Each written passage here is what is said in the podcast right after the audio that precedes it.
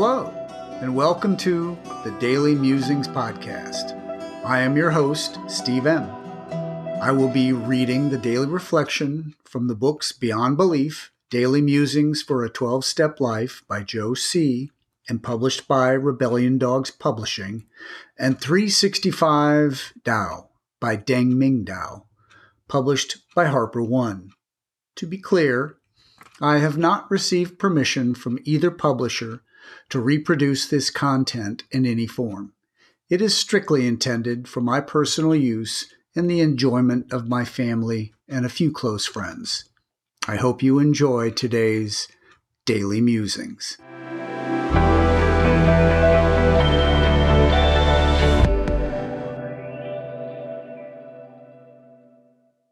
May 12, 365 Tao, Day 132.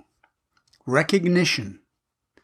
Spokes on the heavenly wheel keep rotation constant. Those who follow Tao believe that Tao progresses through phases. They apply this principle to all levels of their outlook, from cosmology to the stages of growth in a person's life.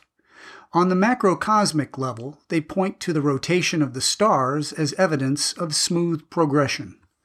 In a person's life, they recognize the stages of aging, beginning with childhood and ending with death.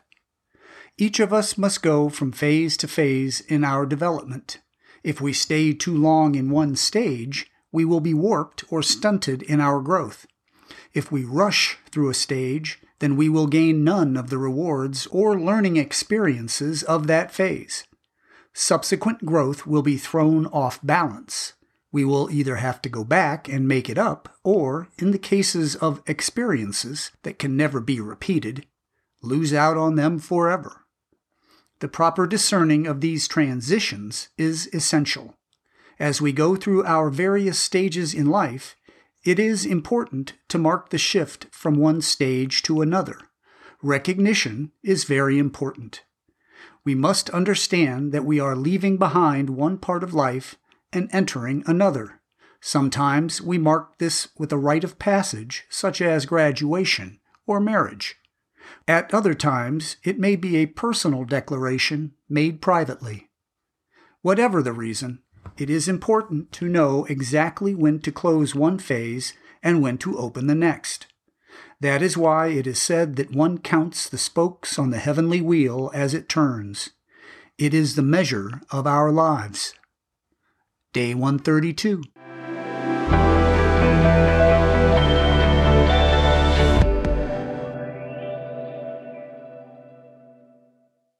And now, Beyond Belief, Daily Musing for May 12.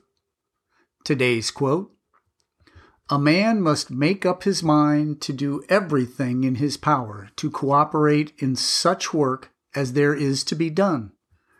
Halfway measures are of no avail.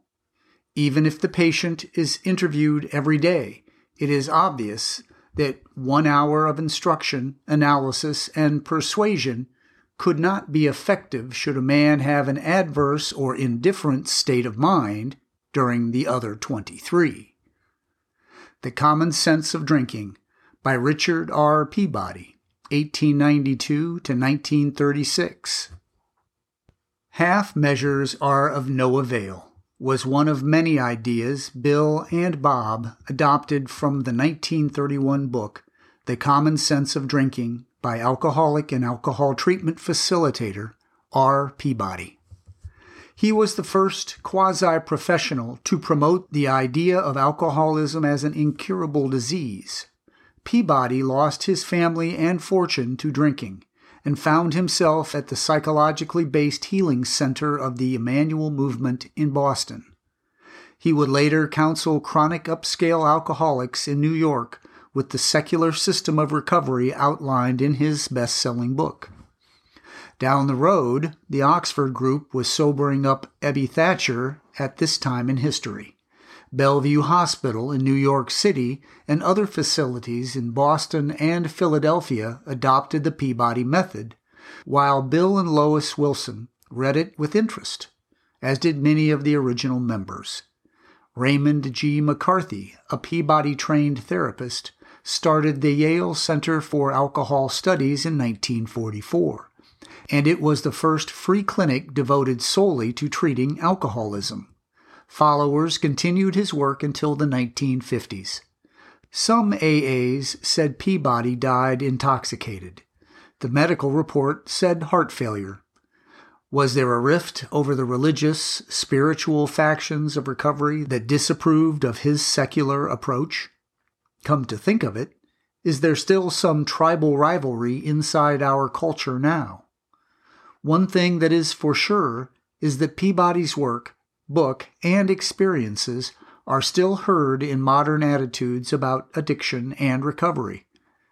Do I keep in mind that many contributors had a hand in 12 step philosophy, practices, and creed? How much impact does the idea that halfway measures are of no avail impact my beliefs now. May 12.